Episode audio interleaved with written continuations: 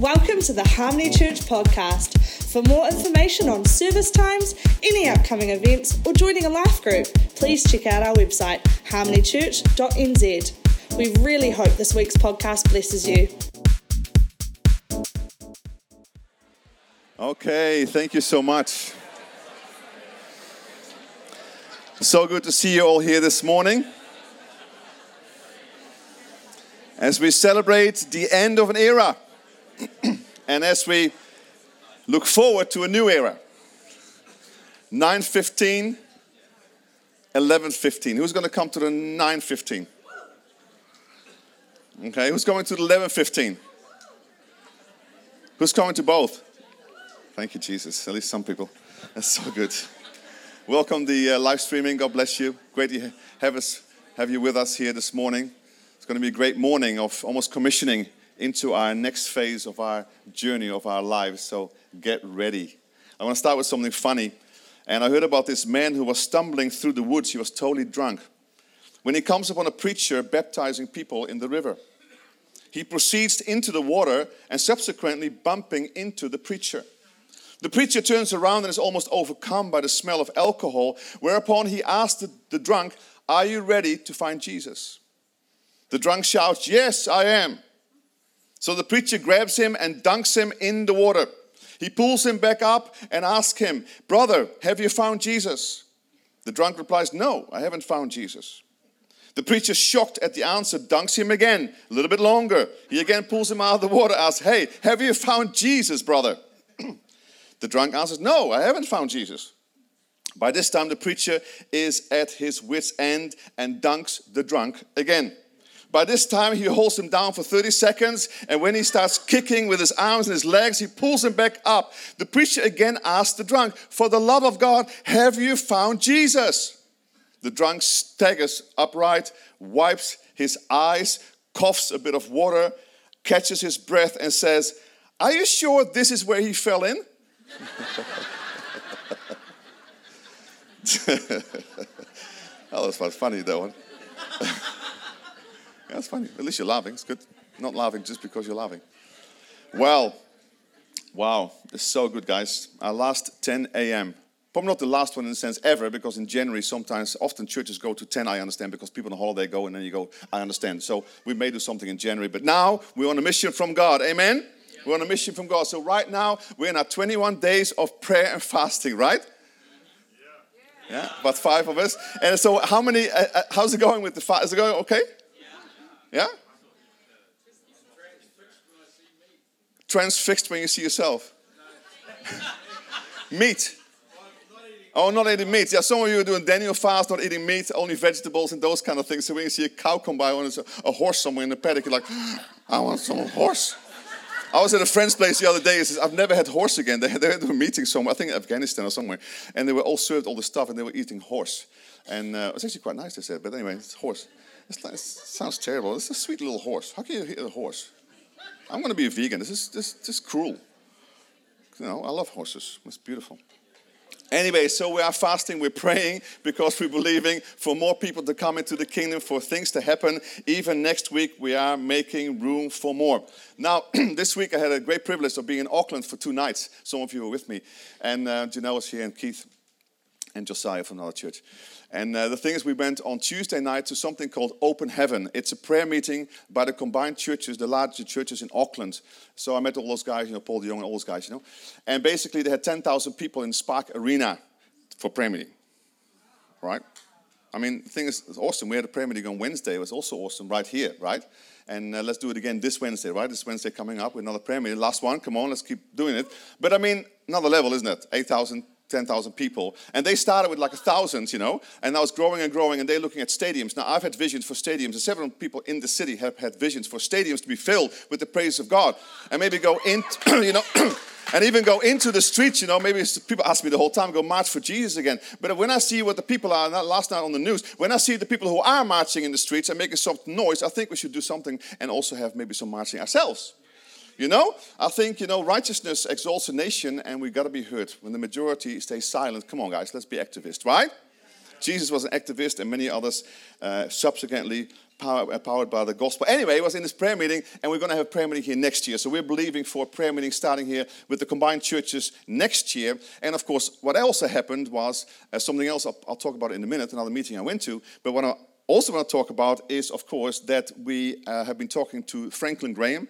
Uh, into him, him doing a, a, big outreach here next year in Wellington, Auckland. Franklin, Franklin, Franklin, Graham is the son of Billy Graham, the biggest evangelist ever. And uh, he did a tour last year in Australia called the Graham Tour. And he has held it on his heart for such a long time to come to New Zealand.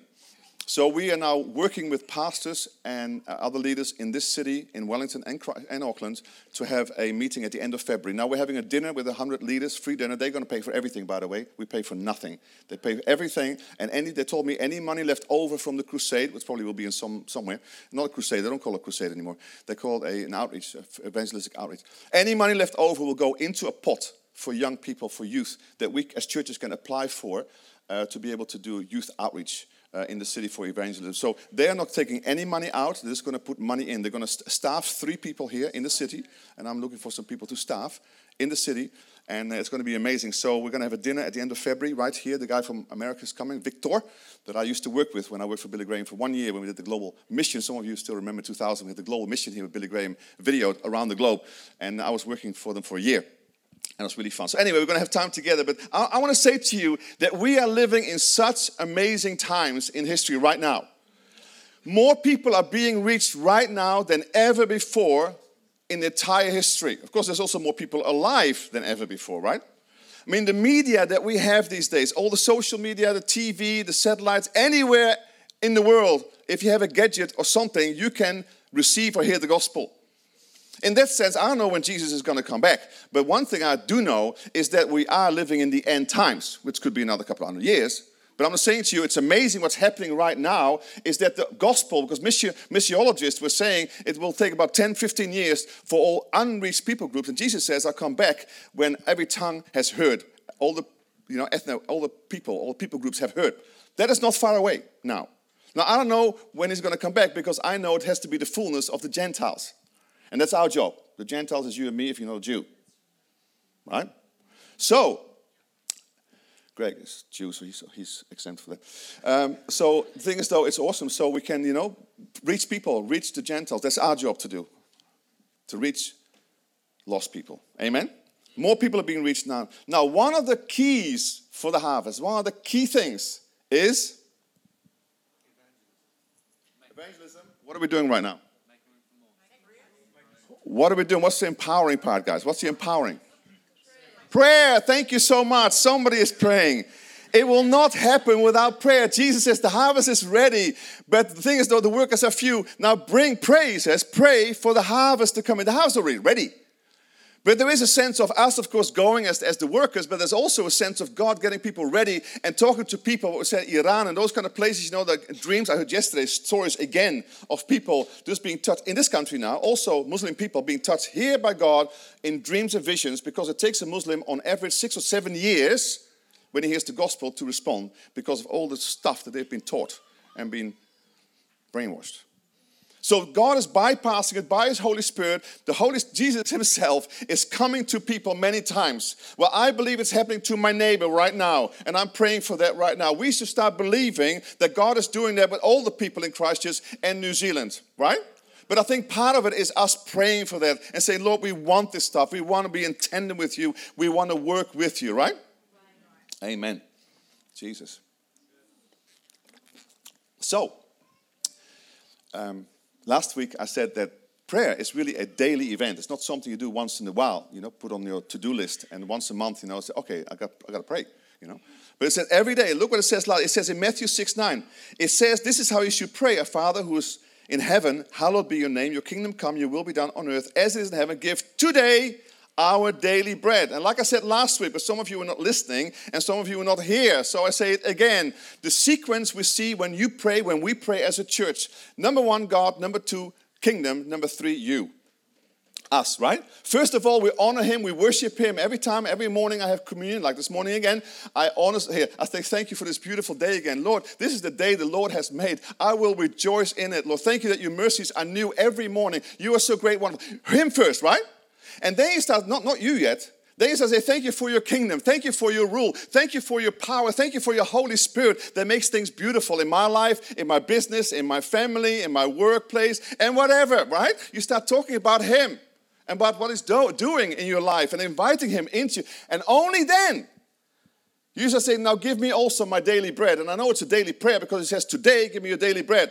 You couldn't pray that yesterday and you can't pray that tomorrow in the sense you can when you are tomorrow, but today you can't say, you say tomorrow, give me today. So today we pray for our daily bread to be given to us. Now I love this in the Passion because it says, Our Father dwelling in the heavenly realms, may the glory of your name be the center on which our lives turn. Manifest your kingdom realm. Cause every purpose to be fulfilled on the earth just as it is fulfilled in heaven. We acknowledge that you are our provider of all we need each day. Isn't it beautiful? Now, on the card that is on your seat, it says on the back, the front that says inviting people. What does it say on the back? It's all about Jesus. We thought we're just going to put it on there just to be right in people's face. It's all about Jesus. People sometimes don't know what church is about, you know. It's all about religion. No, no, it's all about Jesus. It's all about Jesus. When we put focus on Jesus, it's amazing what starts to happen. He is first. And then we look at the kingdom. And I love this in the Passion, by the way, Matthew 6. So, above all else, chase after God's kingdom. Chase after God's kingdom and the righteousness that proceeds from Him. Remember, it's not your righteousness, it's the gift of righteousness in that we live and move and have our being. Then all these less important things like food, clothing, whatever, will come to you abundantly. Come on. Now, I want us to become kingdom chasers, that we just go after the kingdom in every way that we live, in our lives, in our family, in our marriages, in our relationships, in our, everywhere. We chase for his kingdom. And when we start doing it, it's amazing what starts to happen. Your kingdom come, your first and then all things will be added. Why? That's why. That's why God is drawing us into His presence. That's why God is calling us into intimacy, into worship, into fasting, because fasting just kind of puts something aside that we can focus on Him, right? Do this together because then we know that it releases the goodness of God into our lives. It releases the provision of God into our lives. It releases the presence of God into us. Everything comes from Him because He is our source. Everybody say, He is our source. And if you don't believe Him, here we go. Because God is the source. It's right there in the Bible.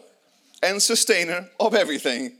Everything finds fulfillment in him. May all praise and glory and honor be for him forever. Amen. So let's make sure that in our lives, in our mission, what we're doing right now is that we go to him first. Amen? See, Jesus says you can't be fruitful. You can't be fruitful without me. He says, Abide in me, right? Very famously, abide in me, John 15. Abide in me, then you will bear much fruit. By the way, I love this in the Passion Translation. Look at this. I am, he says, Jesus says, I am the sprouting vine, and you are my branches. Then he says this as you live in union with me as your source, got it again, fruitfulness will stream from within you. Now, we have to talk about it. When you're born again, when you become a Christian, the Holy Spirit comes to live inside of you, and a river is planted inside of you. It's a river of God. It's a connection straight to heaven behind your belly button. It's the navel string to heaven. That's why we're connected with heaven. That's why we're connected in the Spirit. That's why we sit in heavenly places, not some place out there somewhere uh, uh, beyond Jupiter. It's right here, right in your tummy. Right here is the connection to the eternal, wonderful, awesome God, right? And when we start seeking Him, we are in union with Him as a Christian. But when we acknowledge Him and you partner with Him, you start seeing that rivers of living water will come streaming out of your belly and things will start to happen and fruitfulness will come. And without it, what does it say again here? You will live separated from me if you live, then you will be powerless. So, as a Christian, you can't be separate from Him because you are one spirit with Him. But what you can do is not acknowledge Him and not be part of Him and not pray and not kind of invite Him into your situation. You can be as, as united, but He wants invitation. He wants you to be acknowledge Him, who He is, that He is Lord, that He is provider, and He is source, and then things start happening. Otherwise, there will be not much power around. So God is drawing us into the secret place. He is drawing us into His presence, into, into His own intimacy with Him. Then, then, the river will flow. Fruitness, fruitfulness will come, and things will start to happen. I tell you something, then prayers really become powerful and they become really effective. When we start living from this heavenly perspective, when we start understanding that we have all authority, remember, was given to us, that we pray and that we worship and that we come from a place of authority that He has given to us. Amen? A place of love, a place of honor, a place of favor. You see it together in heavenly places with Christ Jesus. Come on. And so you pray, pray from that place, things start to change in your life. I've seen it even this last week. Things start to change in your life, and many testimonies actually in this building because people have told me about different things, job changes, whatever that we were praying before, job, new job, raises, bonuses. I've had people here, thousands, hundreds of thousands. Just recently, somebody got this raised. Boom. You know, just boom, gone. I love it when they go. Money gone in sense of debt was debt. Not, not money gone, he was saved. That's bad. And protect about that. So Jesus, don't let anybody touch my investments. Thank you, Jesus. It's, it's, it's, it's, it's holy ground. Don't touch my money, right? Devil, off you go. But we're talking about now, I'm talking about debt. Some people are in big debt and be fighting things, and then boom. Isn't it great when it happens like this, you know? This is so awesome when God just does miracles in our lives. See, when we pray on Wednesday, it's not just nice little prayer meeting. Kumbaya, you know, like, whoo, Christian thing to do. Hey, man, we are warriors. We come here to fight, right? We come with authority, we have power, you know, to be able to change things, right? And that's why we come together. That's why we pray. That's why in James 5, in the Amplified, it says the heartfelt and persistent prayer of a righteous believer can accomplish much when put into action and made effective by God. See? The God factor then is dynamic and has powerful, tremendous power. So we're believing for tremendous power. You are a powerhouse. Tell your neighbor, I am a powerhouse. And you are a powerhouse too. Powerhouse. Come on. Come on. See, when the, and the river starts flowing, then of course you start to sink yourself, not sink, but sink, synchronizing, synchronizing. You sync yourself with God, and then you can start believing what God is believing for, right? So you start aligning yourself with what God is, God is believing for a mighty harvest. God is believing for a mighty revival. God is believing for many people's souls to be saved. God is believing for things to happen in this nation, right? He's been waiting for thousands of years. Was New Zealand born? Thousand years? I think so. But you know what I mean? Before the foundation of the world, He has a plan for your life, for our lives, and we are right now living in this moment, right here.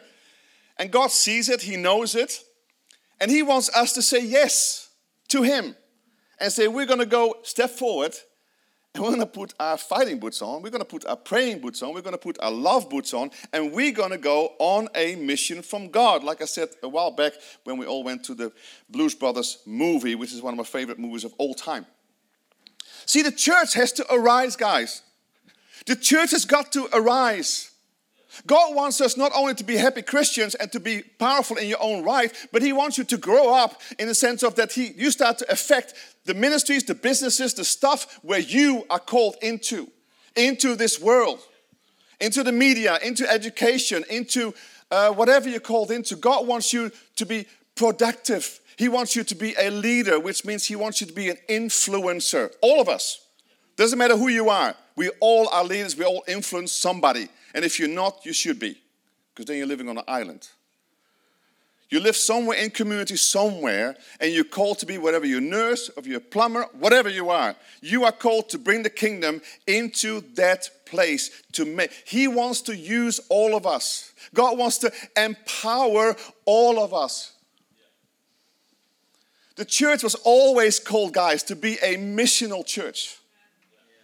And God is raising up churches that are missional, that are hubs, that are like training centers, if you like, and sending people out. And not only to have life groups, not only to have little groups around, but also to have groups that are missional. I, I heard the other day, I'll, I'll, talk about it in a minute, but people who go into, have have have have a little thing. Some people call it micro churches, but it's not really a church because the church is you. So, you know, it's a bit hard to say, but I call it more missional or outreach uh, groups or focus groups. They focus on a particular time. Stuart is doing stuff in the prison. So he's got a team, both Rhonda and Stuart, different prisons, women's prison, and, and mission, and, and, and, they are missional. They're not just a life group, missional. We need people into go into bars. I don't like going to bars, but people who are who know, know, those kind of things, they go into bars and they have a mission. They may have a group together who go into that kind of sports things. Think about where you could be an influence, where you could have a group so everybody is empowered to do stuff around the place. There's a biking group here. Boom, that kind of bike. Not just the mountain bike, the broom, broom, broom bike. You know? And Ewan and all those guys are involved with this. Wonderful. Have a, have a bike, but then not only go, not only Christians, start inviting non-Christians, but I think they're doing. And, and, and be, become a ministry, a ministry to the world. The kids camp, Rachel and those guys, you know, and, and Sam, the most productive ministry, not in this church, because they're associated to this church. See, not all the people are going to come into our church. It's not all about our church, right? Yeah. We are family. We have to change the world. So some things will never appear in the church, but the kingdom is built somewhere. Kids groups, I mean, they have 24 people saved the other day, twice a year or something, they do that. They have more people come to Christ through kids camps than anything else. So then God is calling us to, to build a community around the kids camp ministry, right? I'm sorry, you're totally into it and love that kind of ministry, and you want to actually be, you're being called actually over nationwide, not nationwide, worldwide, as, as you guys have learned so much about this, to be able to, why, how can we do this? People asking you, how can we reach young people, children? You know, we start start dreaming, elderly, elderly, retirement home. They're ready. They're ready for heaven. A whole bunch are going to hell. Why don't we do something about this? Have a ministry and a group that focuses on the elderly and start to get people saved. I'll talk about it in a minute because somebody is doing it and is seeing amazing results in this thing. See, God wants you to make a difference in this world. He wants the church to arise, He wants the church to be mobilized. We're not just seat warmers, warming our seat. God is influencing you from your seat. He wants you to go out of your seat. You can sit there for two hours, but that's about it. And then you go again. Church like this is to mobilize. This church like this is to have teaching. Church like this is to have people come in, like me and other people, to have testimonies, to have worship together. And we're here for a couple of hours, and that's it. For the rest, you're out there doing the thing. Amen? And God's wanting empowering His church. He's been known for a long time, and we've had such a vision for this. See, the last thing Jesus said before He left the earth, He says this. Last thing He said. But you will receive power when the Holy Spirit comes on you, and you'll be my witnesses. Everybody say witnesses. We'll be His witnesses in Jerusalem, Judea, and to the ends of the earth. AMP says you'll be receive power and ability receive power and ability to be witnesses. I love this in the Passion Translation, but I promise you this the Holy Spirit will come upon you and you'll be filled with power. Well, that comes to the Holy Spirit, of course, to the baptism, and you'll be my messengers to Jerusalem, throughout Judea, to distant provinces, even to the remotest place in the earth called Christchurch. Christchurch, we are in the Bible.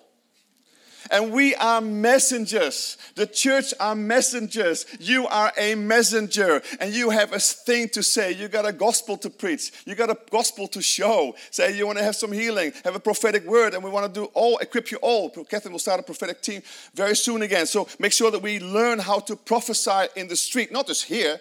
It's very easy here. What about in the streets? Hey, I see that you have something, something, something. And say, How did you know that? I said, Because God has revealed to me. Hey, they're opened. That's amazing. And you start praying for them. You got something wrong with your foot. Yes, I'm sick or have something wrong. Can I pray for it? They get healed. We need to learn to get out on the streets and do the stuff that Jesus did. He did everything on the streets. Right. right? He was not hiding in some synagogue. He was, everything is on the streets, right? So we're going to go on the streets, on the highways and the byways and talk about Jesus and show Jesus. Amen? Yeah. Now, by the way, The same word in the Greek for messenger also means martyr. Did you know that?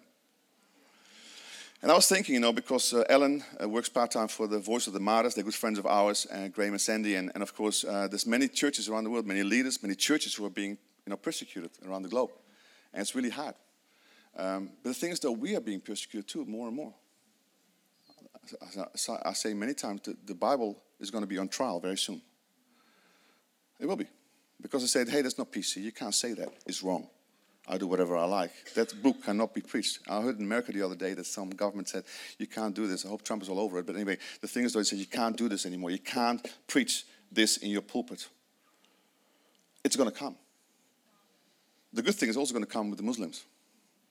And they're a bit better in fighting than we are. no, I'm serious. Let them fight with us and say, hey, we can't do that. You can't tell us what to do. Right? So let's enjoy what we have and let's fight for it. Make sure there's some good politicians in the eh? in our in our government to make sure that we don't go that kind of stuff because it will be we are being people don't like what we say. It is confronting. The truth is confronting to many people for the selfishness, right? It's confronting. So martyrs is very true. Guys, we have an opportunity this week to invite people. Because one of the ministries that we have is preaching, and some of you don't find it hard to preach. So then the easier way for you is just to bring them to church. It's fun, music, preaching here, fellowship, food, it works. It's one of the ways that people get saved. They come to you to church. It's kind of acceptable. You know what I mean? And so why don't you start bringing some people to church and see what God will do in their lives? You got flyers, you got cards this week. Let's do something. We want to make room for more. We want people to be touched by the gospel.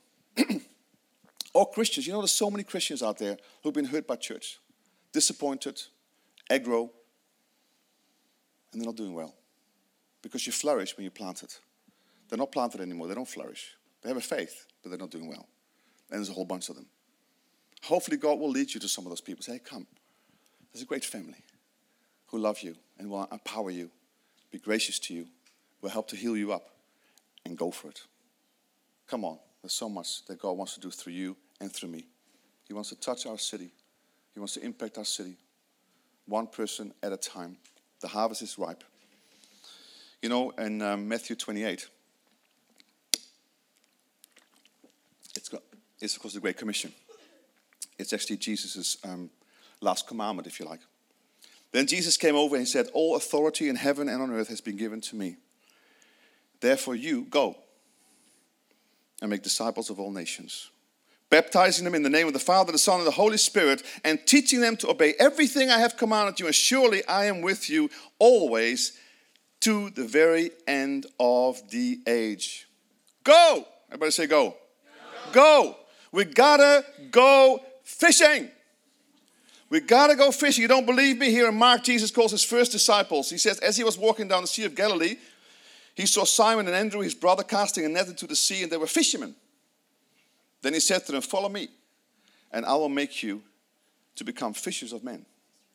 They immediately leave their nets and followed him. I love this in the Passion Translation. Come follow me, and I will transform you into men who catch people instead of fish. God wants us to be people who catch people instead of fish. Now, I have no problem with fishing. I was talking to somebody just now who went fishing down south. Great, go fishing. You guys, uh, awesome time, awesome. Trout, you know, it's great fishing, right? But God has called us, even right at the beginning, as disciples, to go after fishes, to go after people, catch people. And then the church will gut the people, will help people well, I, I know the analogy has to still work, you know, somehow. So just don't think about the dying. Just think about dying to self. Dying to self, right? Think about that. And just bring them alive as fishes again, you know? And then, uh, you know, but in a new way in the sun, you know? He wants us to catch fish. He wants us to catch fish. Serious. He wants us to be a missional community, reaching people training people, releasing people in all kinds of missional expressions, outreach teams, whatever. Now, I was with um, Rodney Howard Browne a few days ago, I've got a photo with him. I didn't want to put it on here, but on my Facebook slide. I've never met the guy before. Now, Rodney Howard Browne has seen many millions come to Christ, right? And he's the guy who loves the, the power of God, the fire of God, right? And he's actually been um, part of igniting a few uh, awakenings in the world. One of them was Lakeland, Lakeland in Florida. Big, massive uh, outpouring of the Holy Spirit and missional harvesting thing. And um, it was so powerful. And uh, one of the things that he's doing, I was with him. I was actually really impressed. I mean, had Janelle, we went together, and Keith, we went together. It was just amazing. And the fire was okay, and the, the empowering was fine. You know, it was fine in the sense of, you know, it was not so crazy. We, our conferences are more empowering in some ways, you know. But the thing is that what I really loved about him and what's happening right now is that he has had just a touch from God in the last, I think, 18 years or so. And I'll tell you in a minute why. He's a heart for the gospel anyway, but something happened. I'll tell you in a minute is that he is going after lost people. Yeah. And everything for Rodney Howard Browne is about the harvest. So much so that right now he's on a 300 city tour. He came in Auckland, he came from Fiji, Auckland, next day Brisbane, the next day Gold Coast, goes one day at a time. Can you imagine the schedule? And the, what he does the whole time, he says, Hey, the Bible says, receive the Holy Spirit, receive the power, and you'll be my witnesses. And that's exactly what I'm doing. Here we go, guys. Receive the power, boom and go and be his witnesses. And they're seeing thousands upon thousands, actually millions, coming into the kingdom of God, and I love it. Now, there's a picture that sometimes you see on a car, and there's this picture.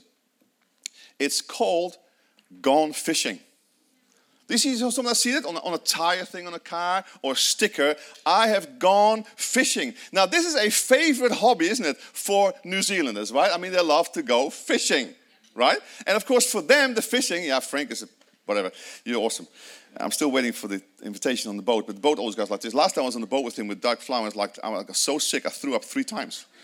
So he's waiting for me. It has, it has to be no, no, straight. Otherwise, if I go like this, I, after a while, it's like, whoa. It's all good.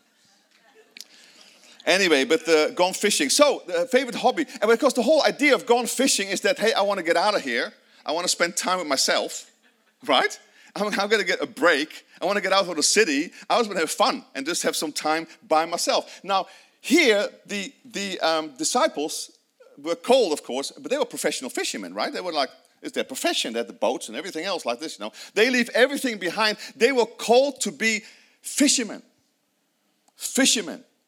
Jesus was wanting to make them fishes of men instead of fishes of fish.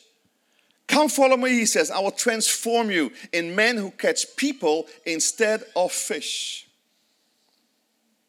I wonder if we are not fishing, whether, really, whether, whether we are truly following. See, Jesus says, I'll make, follow me and I'll make you fishers of men, which means if we are following, we will be fishers. I wonder if the church are not fishing for people. I wonder if you and I are not fishing for people. I wonder if we are really following. It's a good word, right? We need to catch some fish. We're making room for more. See, Jesus had a vision all along for his church to go and go and catch some fishies. Go and f- catch some people. Sons and daughters, fishermen, fishy women. Right? Any women fishers? Women like fishing? You don't like fishing? Oh, you like fishing? Okay. Fishing. Fisher. It's God's priority, people. Jesus says, I come to save and save lost people. Here we go. You know, I had, um, again, with Rodney Howard, I was sitting behind him actually, so I met with him in this net and whatever. And a friend of mine has got a church in Amsterdam who um, was planted from there. And, um, but the thing is, though, I heard the story. He told the story, and I wanted to say the story uh, to you about this thing. Because what happened was, his testimony, some of you may know his testimony, is that I'll read a little bit of it here. Um, 18 years ago, in 2002, his daughter was sick with uh, cystic uh, fibrosis. A uh, long time after the, after they got born, actually, they found out it was already. But she, she didn't, they didn't think it was going to live very long. But she lived for a long time. But basically, um, Rodney and Adonica, his wife, they, uh, the youngest, this was Kelly. She went home to be with the Lord after 18 years of battling this cystic uh, fibrosis. Um, and they were saying, and he was telling the story uh, at this meeting, as they held their daughter in their, in their arms in the early morning of Christmas morning. Why? they said here, before the devil could snuff her out, they offered, can you imagine? They offered her daughter, their daughter, to the Lord. And this is what they said. They offered their precious daughter to the Lord as an offering. This would be the greatest gift they could ever give in their lifetime. And I was thinking, isn't it amazing that at the same time, Christmas, Jesus gave his only son, who also was to die for us. Now, he did say it was really nice to hear that, that his grandkids, three of them, were born at Christmas, around Christmas or even Christmas Day. So God has really blessed him, and they're like so precious to him. But his daughter died. This is what he says here. In response to the devil's plan for evil, they vowed, a fighting thing, they vowed that he would pay for it, what he'd done to their family. They vowed to do everything in their power, and they vowed to the Lord with His help that He would give them a hundred million souls and one billion people, sorry, one billion dollars for world evangelization. Since that time, they've seen close to 18 million people come to Christ. They've mobilized a lot of leaders, a lot of people all over the globe. They were even at this meeting, they were teaching us how to share the gospel. A little leaflet had, and they share the gospel one on one. How do you share the gospel? That's why I'm so excited about Franklin Graham coming, because they will in March, April, they will this year train the whole body of Christ in Christchurch. How to share the gospel, how to bring people to the Lord, and how to also invite them uh, to that meeting that's going to happen. Isn't it amazing? And right now, as I said to you before, he's doing a 300 million tour They've got such a powerful ministry in retirements. I think they see 500,000 people. Was it 500,000? I think saved through that. It could be. Well, even it's 50,000. I think it's 500,000. Because they said nobody goes into retirement. So really, we have some, because we live there, Bev and those guys. But they have a real ministry around it. They have a group of people who pray, who lead people to Christ at the thing. And they come by the thousands. What a powerful ministry to have. Start thinking, I want to act, I really want to empower you. I really want as my job as a coach. I'm not the leader, I'm at the bottom. Actually, Jesus at the bottom. He's right at the bottom. Jesus the cornerstone, right? Right at the bottom. And on top of that, it's got people like Catherine and me and other people here, prophets, apostles, and whatever. And we're looking like this up to you guys. And we're saying, hey, go for it. Empower it. This whole time, this whole thing of me being the minister, it's over. It is never the paradigm in Scripture.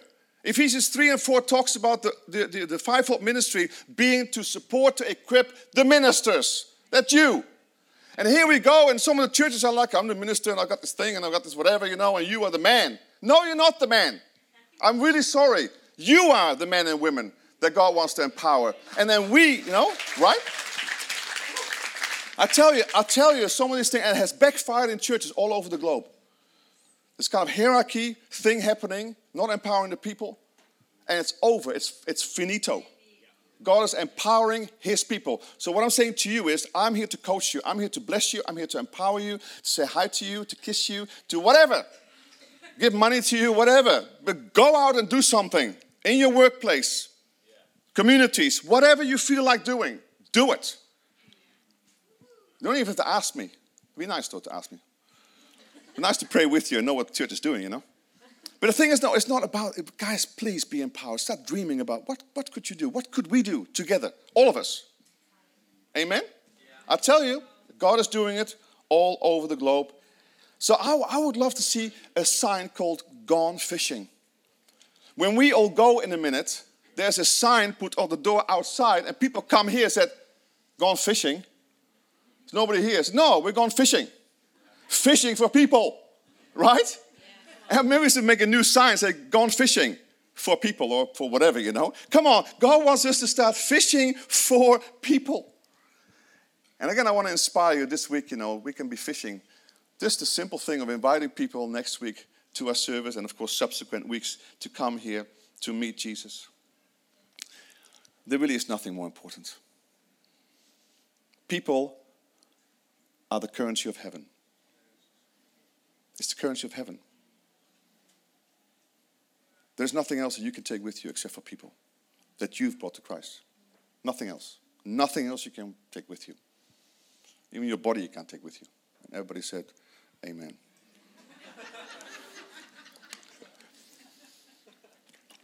My kids are really working on it, you know. Fabian has amazing bodies. Like, I wish I had a body like this. I mean, Catherine's shoulders, like, whoa, you know, got abs and all kind of stuff.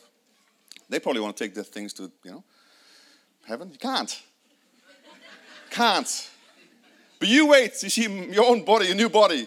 Man, if you see Michael and those guys, Gabriel, ooh, abs you've never seen before, man. It's like, wow, it's just another level, right? It's just another level. Come on, guys, this is the heartbeat of heaven. The heartbeat of heaven is people. And we're going fishing. Are you ready? We'll go fishing? and may it be said of our church, may it be said of you and me, that we have gone fishing. Amen? Father, we thank you for your amazing grace in our lives. We thank you for the empowerment of your Holy Spirit. Thank you, Jesus, that you told your disciples to wait for the fire to come, for the, for the empowerment to come of your Holy Spirit. Right at Pentecost, to wait for that Pentecost to come, Lord, after you have been crucified and raised to life, Lord. You still walked around for 10 days talking about the kingdom. And then, Lord, 50 days later, Pentecost came. The Holy Spirit came. And you said, You receive power. You receive the Holy Spirit to be my witnesses. Not for selfish reasons, although you get blessed too. But the reason is to go out and to be a blessing to other people. So, Father, we thank you for making us fishers of people. Thank you, Lord, for giving us a passion to see lost people come into your kingdom, to see sons and daughters, Lord, prodigals who are so far away from God, Lord, in pain, suffering, harming themselves, Lord, families. Father, break our heart to what breaks your heart. And may we be a light to bring the message of hope and reconciliation and of restoration into their lives in Jesus' name. Lord, we give our lives to you. We give our lives to you. Father, we pray for divine appointments even this week as we go out, as we walk around and we give flyers and we invite people. May we have divine appointments of people that you want us to speak into. People you have prepared, prepared even before time began for us to meet this week. Open our eyes, Lord. Open our eyes to the harvest. Open our eyes to the people. Open our eyes to opportunities. Open our eyes to possibilities. Lord, send us. Send us in Jesus' name. Lord, we give you our lives. We give you our heart. We give you our heart, Lord. Come on, let's sing that song as a, as a declaration and just a commitment, a surrender to Him. Why don't we stand together? Because it's good to do it standing. I really feel being um, commissioned this morning. I, I really want to. I want you to feel that you're being actioned, activated, mobilized, sent out, gone fishing.